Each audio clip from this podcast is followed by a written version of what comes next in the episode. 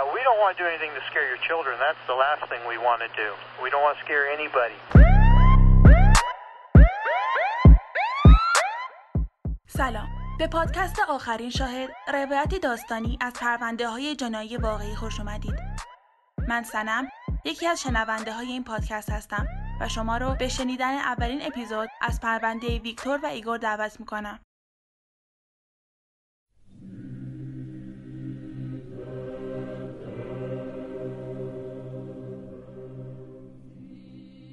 این پرونده حاوی تصاویر و حوادث آزاردهنده و خشونت علیه انسانها و حیوانات است و برای افراد کمتر از 16 سال و افرادی که سابقه بیماری های قلبی یا آسیب های روانی دارند اصلا مناسب نیست.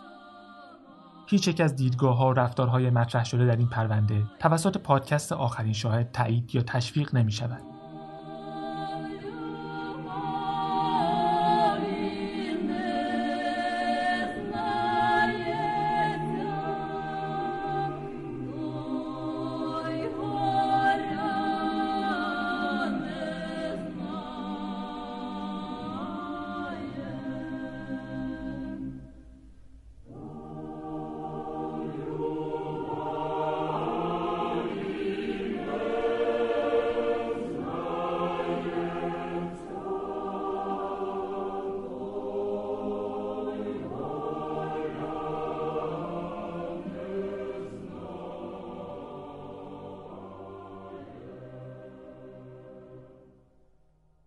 تابستون 2007 بود.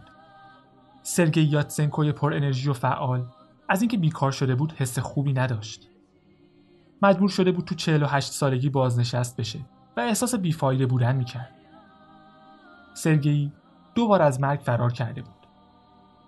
یه بار تو سال 1999 وقتی تو مزرعه کار می‌کرد کنترل تراکتورش از دستش خارج شد و به سمت رودخونه رفت. خودش پرید بیرون. اما تراکتور مال خودش نبود و فکر می‌کرد می‌تونه نجاتش بده. زیر آب گیر افتاد و وقتی پیداش کردن عملا غرق شده بود و مرده بود. پزشکا تونستن هر طور که بود سرگئی رو به زندگی برگردونن. اما می‌گفتن احتمال زنده موندنش یک در یک میلیون بوده. بعد از اون سعی می‌کرد تمام وقتش رو برای خانوادهش بذاره. همسرش لودمیلا که عاشقش بود. و دو پسرش که بزرگ شدن و با دخترای ازدواج کردند که سرگئی مثل دخترای خودش دوستشون داشت. از مادر پیر و بیمارش هم مراقبت می‌کرد و به چهار سگ هم سرپناه داده بود. سخت کار می‌کرد تا هر چیزی که خانوادش لازم دارن براشون تهیه کنه. یه آشپز عالی و یه پدر فوقالعاده همیشه با روحیه بود و با سختترین مشکلات زندگی هم با روی خوش و خنده و شوخی کنار میومد. وقتی نوش به دنیا اومد تو پوست خودش نمی گنجید. هرچقدر با نوش وقت میگذرون براش کم بود. به عروسش یاد می‌داد چطور بچه رو همون ببره و بعضی وقتا نوش رو برای قدم زنی های طولانی می برد. همه چیز خوب پیش می‌رفت تا اینکه مجبور شد برای دومین بار با مرگ دست و پنجه نرم کنه.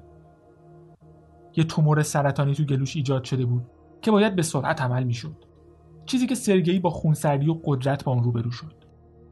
لودمیلا می‌گفت وقتی سرگئی فهمید سرطان داره یه لحظه هم گله و شکایت و آه و ناله نکرد. مثل یه مرد قبولش کرد. عمل موفقیت آمیز بود و این بار هم نجات پیدا کرد. اما فرایند درمان تومور قدرت حرف زدن رو ازش گرفته بود. فقط چند کلمه حرف می‌زد و اونم با صدای آروم. باید گوششون رو نزدیک می‌کردن تا بشنون چی میگه. شغلش رو از دست داده بود و کلافه بود. اما لودمیلا می‌گفت خانوادهش صداش رو میشنون و فقط همین مهمه. اما این برای سرگئی کافی نبود. سرگئی یه مرد خانواده بود و قبل از عملش مرتب به پسرها و نوش سر می‌زد. اما حالا به غیر از اینکه بیرون رفتن از خونه براش سخت شده بود، مسئولیت نگهداری از مادرش هم روی دوش همسرش بود. به خاطر همین هر کاری می‌کرد تا به همه نشون بده بیمصرف نیست. هر شغل کوچیک دم دستی که پیدا می‌کرد انجام می‌داد. از کارهای ساختمونی تا تعمیر ماشین سبد بافی و آشپزی. داشت کم کم اعتماد به نفسش و صداش رو به دست می آورد می‌تونست جملات رو کامل بگه اما همچنان با صدای آروم.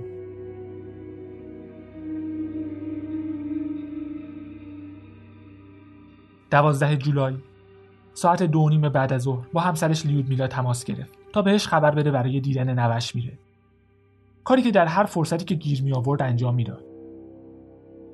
یه مسیر میانبر کوتاه جنگلی رو در پیش گرفت که انتهاش به اتوبان بین دنیپروپتروفسک و تارومسکه می رسید. اون شب سرگئی به خونه برنگشت. هیچ وقت به خونه نوش نرسید و گوشی موبایلش هم ساعت 6 عصر خاموش شد. امکان نداشت. سرگئی همیشه به همسرش خبر می‌داد که ممکنه دیر بیاد خونه. لیودمیلا نگران بود همسرش تصادف کرده باشه یا به خاطر وضعیت پزشکی از حال رفته باشه. چون می‌دونست سرگئی همیشه بیش از حد به خودش فشار میاره. با یکی از دوستاش اطراف تارومسکه رو گشت اما هیچ اثری ازش پیدا نکرد. حتی نمی‌تونست گزارش گم شدنش رو به پلیس بده چون طبق قوانین اوکراین باید 72 ساعت از آخرین باری که دیده بودنش میگذشت. روز بعد عکس های همسرش رو تو کل روستا پخش کرد و از هر کسی که می‌تونست کمک گرفت تا همه جای روستا رو بگرده. به هر کسی که می‌رسید عکس سرگئی رو نشون می‌داد و سراغش رو می‌گرفت. هیچکس خبری نداشت. 16 جولای چهار روز بعد از ناپدید شدن سرگئی یکی از مردم محلی یارش میومد یه موتورسیکلت رها شده رو توی منطقه جنگلی دور افتاده کنار یه سطل زباله دیده و خانواده سرگئی رو به اونجا برد. چند متر اون طرفتر از موتورسیکلت لابلای درختها بدن سرگئی یاتسنکو که در اثر شکنجه و ضربات شدید از شکل طبیعی خارج شده بود و در حال تجزیه شدن بود روی زمین افتاده بود. دیدن سرگئی تو اون وضعیت برای خانوادش دردناک و غیرقابل تحمل بود.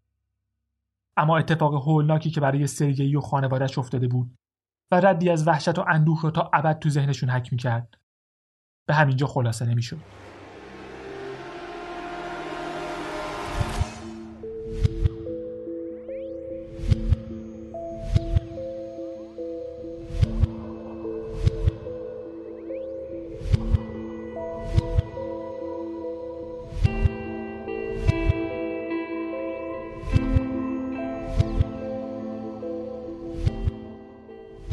ویکتور و ایگور. بی چهره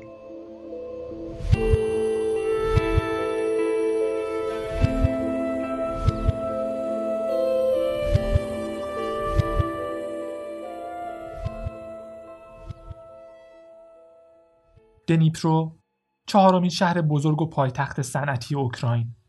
با جمعیتی نزدیک یک میلیون نفر. تو جلیه های رود دنیپر و تو فاصله 390 کیلومتری کیف پایتخت اوکراین. پر از کارخونه ها و نیروگاه های نچندان زیبا که از زمان اوج گرفتن صنعت تو دوران جماهیر شوروی محصولات زیادی تولید می‌کرد. از پیچ و مهره تا قطعات موتور هواپیما و موشک های بالستیک. با یه معماری التقاطی و غنی از سازه های نئوکلاسیک روسی با آجرها و سنگ های تزئینی تا معماری بلند پروازانه و ناتموم شوروی.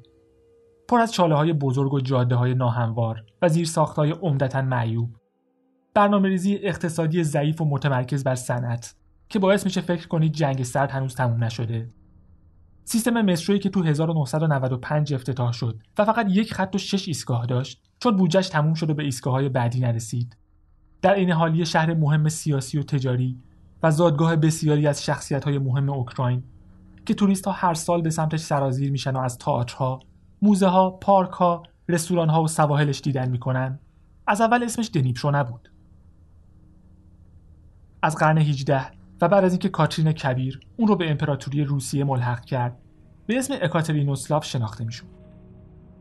اواخر قرن 18 به لطف دو کارخونه بزرگ چرم و نساجی که کارگراش آدمای بیچاره و فقیری بودن که تو جایی شبیه پادگان نگهداری می شدن و مثل برده خرید و فروش می شدن پیشرفتش رو شروع کرد.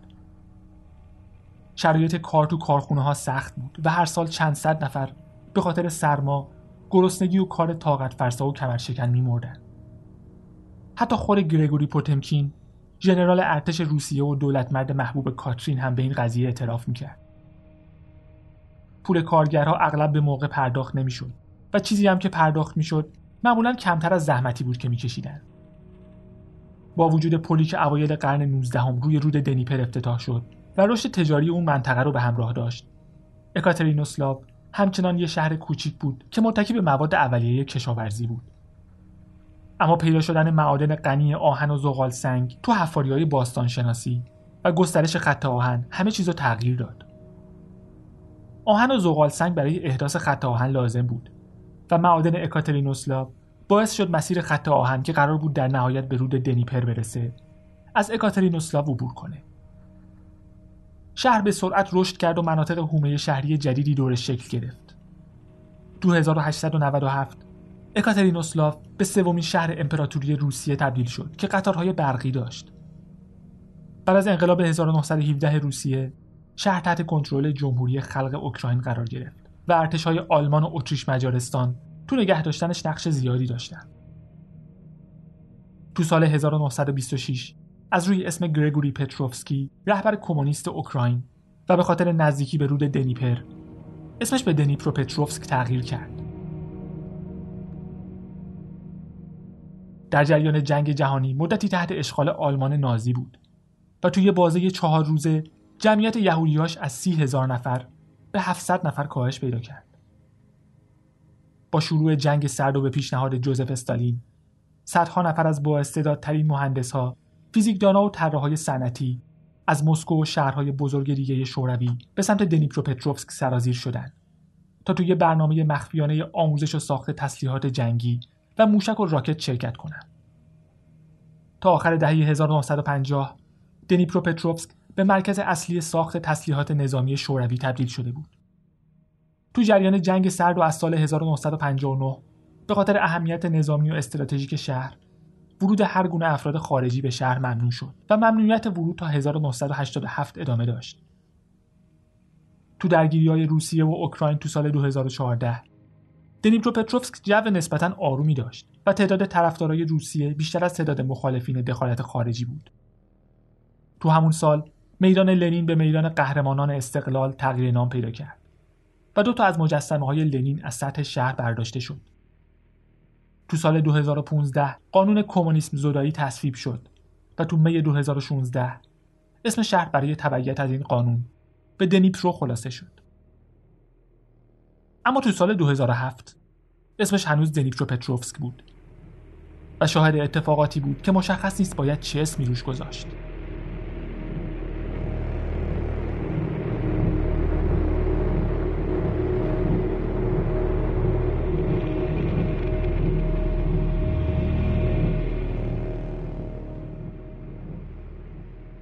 25 جوان 2007 ایکاترینا ایلچنکوی 33 ساله تو خونش یه مهمونی کوچیک گرفته بود و دوست صمیمیش و مادرش ناتالیا رو دعوت کرده بود.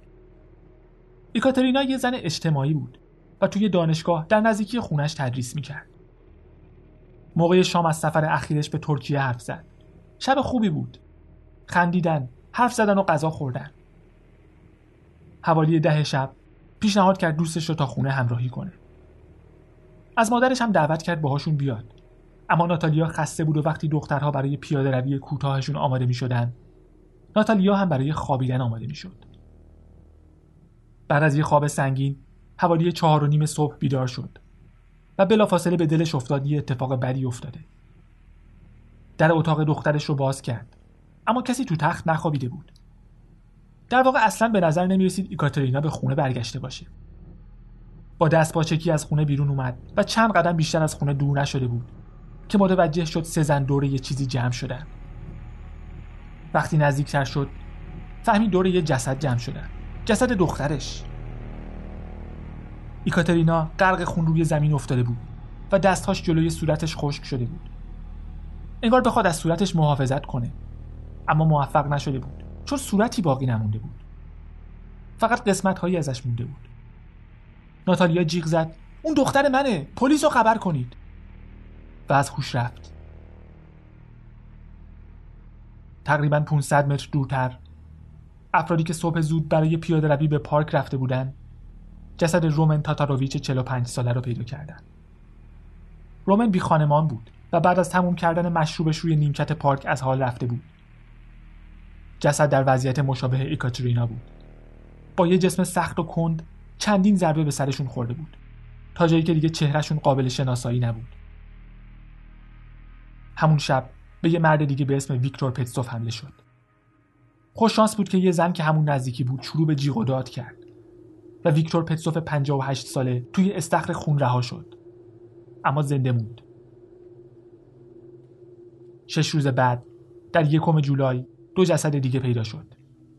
اوجینیا گریشنکوف و نیکولای سرچوک. سر اونها هم اینقدر ضربه خورده بود که جمجمشون شکافته بود. پنج روز بعد صبح زود ششم جولای ایگور نشفلودا که تازه از ارتش مرخص شده بود بعد از یه شب طولانی خوشگذرانی و مشروب خوردن تو کلوب به سمت خونه می‌رفت تقریبا به در خونه رسیده بود که از پشت بهش حمله شد همسایه ها با صدای مادر ایگور بیدار شدن که جسد غرق خون پسرش رو روی پله های خونه پیدا کرده بود و جیغهاش تارهای صوتی خودش و پرده گوش دیگران رو پاره می‌کرد. یولنا شرام هم تو همون محله زندگی می‌کرد. یه نگهبان شیفت شب و یه مادر مجرد سخت گوش که هر شب پیاده به محل کارش که پنج خیابون اون طرف در بود می‌رفت. و اون روز صبح شیفتش رو زود تموم کرده بود چون حالش خوب نبود. زندگی یولنا چند قدمی خونش به پایان رسید و پایان وحشتناکی بود. یه تیکه از صورتش باقی نمونده بود که آسیب ندیده باشه. وقتی به سردخونه رفتن. مادرش نتونست شناساییش کنه و خواهرش از روی لباس ها و موهاش شناساییش کرد. همون روز یعنی ششم جولای سومین جسد هم پیدا شد. والنتینا هانزا مادر سه فرزند که از همسر از کار افتادش مراقبت می‌کرد چند دقیقه بعد از یولنا به قتل رسید. تا اینجا هفت قتل مشابه تو کمتر از یه هفته اتفاق افتاده بود. اما با وجود شباهت های زیادی که وجود داشت پلیس هنوز قتل ها رو به هم ربط نداده بود هیچ هشداری به مردم داده نشده بود که قاتل یا قاتلین افسار گسیخته و روانی دارن آزادانه تو شهر میچرخن و ظاهرا به شکل تصادفی مردم رو هدف قرار میدن. هفتم جولای آندری سیریوک 13 ساله و وادیم لیاخوف 14 ساله صبح زود بیدار شدن تا برای ماهیگیری برن. زیاد این کار رو می‌کردن و معمولا یه دوست دیگه هم همراهشون بود که این بار مادرش بهش اجازه نداد چون هوا هنوز تاریک بود و میترسید اتفاقی براش بیفته. همینطور که آندری و وادیم تو مسیر آشنای همیشگی در مسیر منتهی به رودخونه سامارا رکاب می‌زدن یه تاکسی سبز رنگ از کنارشون رد شد. یکم جلوتر جلوشون وایستاد و سرنشیناش پیاده شدن. تو جاده تاریک فقط یه سایه ازشون دیده می‌شد. وقتی آندروی و وادیم بهشون نزدیک شدن یه چیزی محکم به سرشون خورد و روی زمین افتادن. آندری در جا از هوش رفت. اما وادیم تونست بلند شه و فرار کنه. از پشت سرش صدای روشن شدن موتور تاکسی رو شنید. و همینطور که میدوید صدای ماشین هم نزدیکتر می‌شد. وادیم اون منطقه رو مثل کف دستش میشناخت چون کل عمرش اونجا زندگی کرده بود. مسیرش رو به سمت بیشه ها تغییر داد و یه جا برای مخفی شدن پیدا کرد. تاکسی سرعتش رو کم کرد و از کنار جایی که وادیم مخفی شده بود عبور کرد. وادیم وحشت کرده بود و نمی‌دونست باید چی کار کنه. اما تونست هر طوری که بود ساکت بمونه. بعد از چند دقیقه ماشین دور زد و دور شد. وادیم با عجله از لای بیشه ها بیرون اومد و سراغ دوستش رفت. آندری غرق خون بود و صورتش نابود شده بود اما هنوز نفس می‌کشید. انگار می‌خواست یه چیزی بگه اما نای حرف زدن نداشت. وادیم سعی کرد با تیشرتش جلوی خونریزی رو بگیره. جاکتش رو زیر سر آندری گذاشت. و به سمت یه جاده شلوغتر رفت تا کمک بیاره ماشینا با سرعت از کنار وادیم که سر تا پاش خونی شده بود رد می شدن. بالاخره یه ماشین وایستاد و قبول کرد بچه ها رو به بیمارستان برسونه. وقتی به بیمارستان رسیدن آندری جونش رو از دست داده بود و کابوس وادیم تازه شروع شده بود. بعد از اینکه پلیس به بیمارستان رسید بلافاصله وادیم رو به اتهام قتل آندری سیریوک دستگیر کرد. بهش اجازه ندادن با مادرش تماس بگیره و اونو برای بازجویی به اداره پلیس بردن. وقتی پسرک وحشت زده داشت تو صندلی عقب ماشین پلیس از حال می‌رفت. یکی از مامورا با نوک اسلحه‌اش محکم بهش ضربه زد تا بیدارش کنه. و تو اداره پلیس هم بهش رحم نکردن. وادی مدام داستان دو مرد جوون سفید پوست لاغرندام با موهای کوتاه تیره رو تعریف می‌کرد که توی تاکسی سبز بودن و لوله دستشون بود. مامورین پلیس هم که داستان عجیب وادیم به اندازه کافی براشون قانع کننده نبود. تهدیدش می‌کردن که شب تو بازداشت نگهش میدارن و بعد به یه مرکز بازپروری میفرستنش. داستان وادیم تغییر نمی‌کرد. بالاخره مجبور شدن به مادرش زنگ بزنن و مادرش به سرعت خودش رو به اداره پلیس رسوند. اما نه اجازه دادن پیشش بره و آرومش کنه و نه اجازه دادن تو بازجویی کنارش باشه. مادرش گفته پلیس وادیم رو مورد ضرب و شتم قرار بده تا به قتل آندری اعتراف کنه. و فقط وقتی تهدید کرده که ازشون شکایت می‌کنه حاضر شدن پسرش رو آزاد کنن. وادیم هر شب کابوس می‌دید و نمی‌شد تنهاش گذاشت. میترسید قاتلین آندری بیان سراغش. پلیس که حالا یه شاهد عینی داشت بالاخره به ذهنش رسیده بود تو قتل هایی که هفته های گذشته اتفاق افتاده بود دنبال یه شباهتی با قتل آندری سیریوک بگرده. وادی مشخصات مهاجمی رو داده بود و پلیس با طرحهایی که کشیده بود و با همکاری کارگاه هایی که از کیف خودشون رو به پتروفسک رسونده بودن تعقیب رو شروع کرده بود. هیچ چیزی به طور رسمی اعلام نشده بود اما حرفهایی بین مردم شهر پیچیده بود. خبر پخش شده بود که یه قاتل تو شهر ول میگرده و افراد ضعیف و آسیب پذیر رو شکار می‌کنه. مردم محلی اسمشون رو گذاشته بودن جانیان پتروفسک مطمئن بودن که قتلها کار یه قاتل سریالیه اما هیچ الگویی برای ربط دادن قربانیها به همدیگه وجود نداشت. قاتلین سریالی معمولا یه نوع خاص از قربانیها رو انتخاب می‌کنن اما این قربانیها ظاهرا هیچ بچه مشترکی نداشتن. افرادی با جنسیت و سنین مختلف که تو هیچ فعالیت خاصی مشارکت نداشتن و سرشون به کار خودشون بود و ظاهرا به شکل تصادفی مورد حمله قرار گرفته بودن. به نظر می رسید کسایی هدف قرار می گیرن که شانس زیادی برای مقابله نداشته باشند. افراد مسن، مست، کمسن یا زنها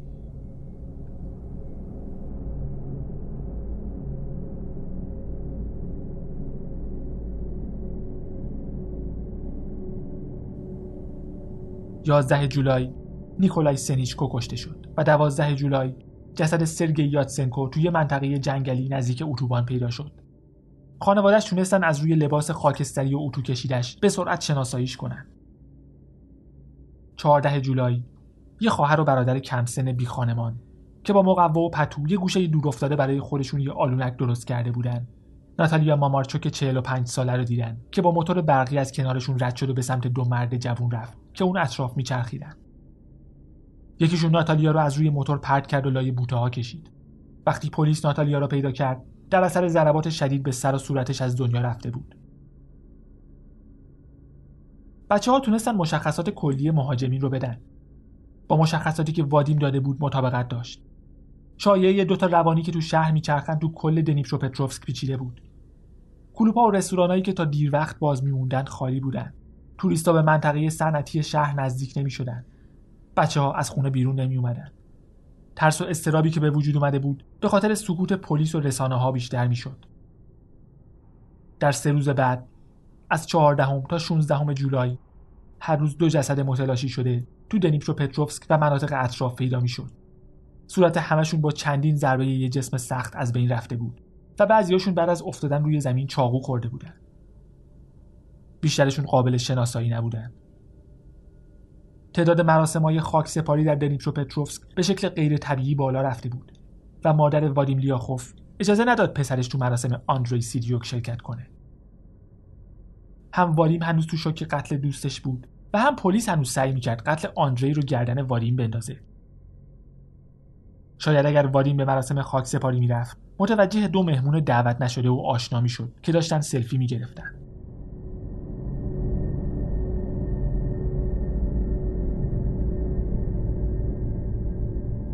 لیدیا چوای هفتاد ساله سه سگش رو برای گردش برده بود و دو پسر جوون رو دید که دارن عکس می‌گیرن.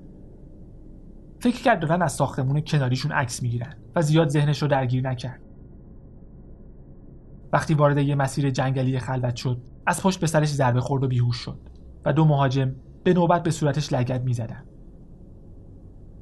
سگا پارس می‌کردن و پسرا که ترسیده بودن با گلوله های پلاستیکی بهشون شلیک می‌کردن. دو تا از سگها رو کشتن و یکی دیگر رو زخمی کردن. اما سر و صدای سگها مجبورشون کرد قبل از اینکه بتونن لیدیا رو بکشن فرار کنن. فک لیدیا شکست و صورتش دیگه مثل قبل نشد. قتل ها اینقدر سریع اتفاق میافتاد که رسانه ها فرصت نمی‌کردن به طور کامل پوشش بدن.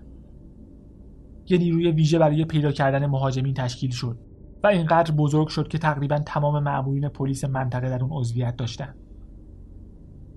خود پلیس بعدا اعلام کرد دو هزار نفر رو برای این کار بسیج کرده و مدعی بود این اطلاعات رو محرمانه نگه داشته تا قاتلین نفهمند پلیس دنبالشونه. با اینکه قاتلین می‌دونستن چندین بار دیده شدن و حتی چند نفر از دستشون جون سالم به در بردن.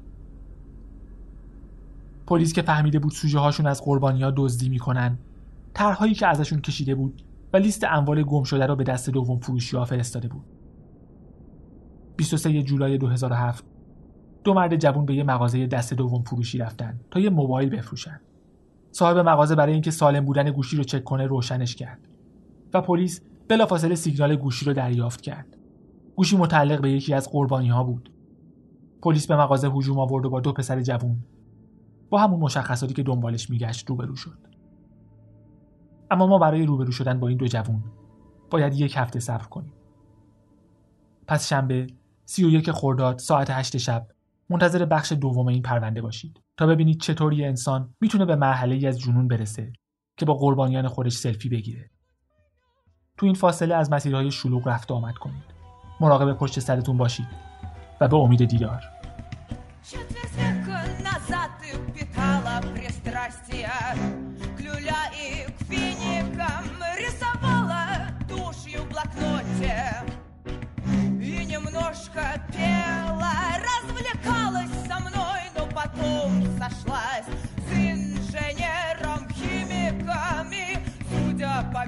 mind.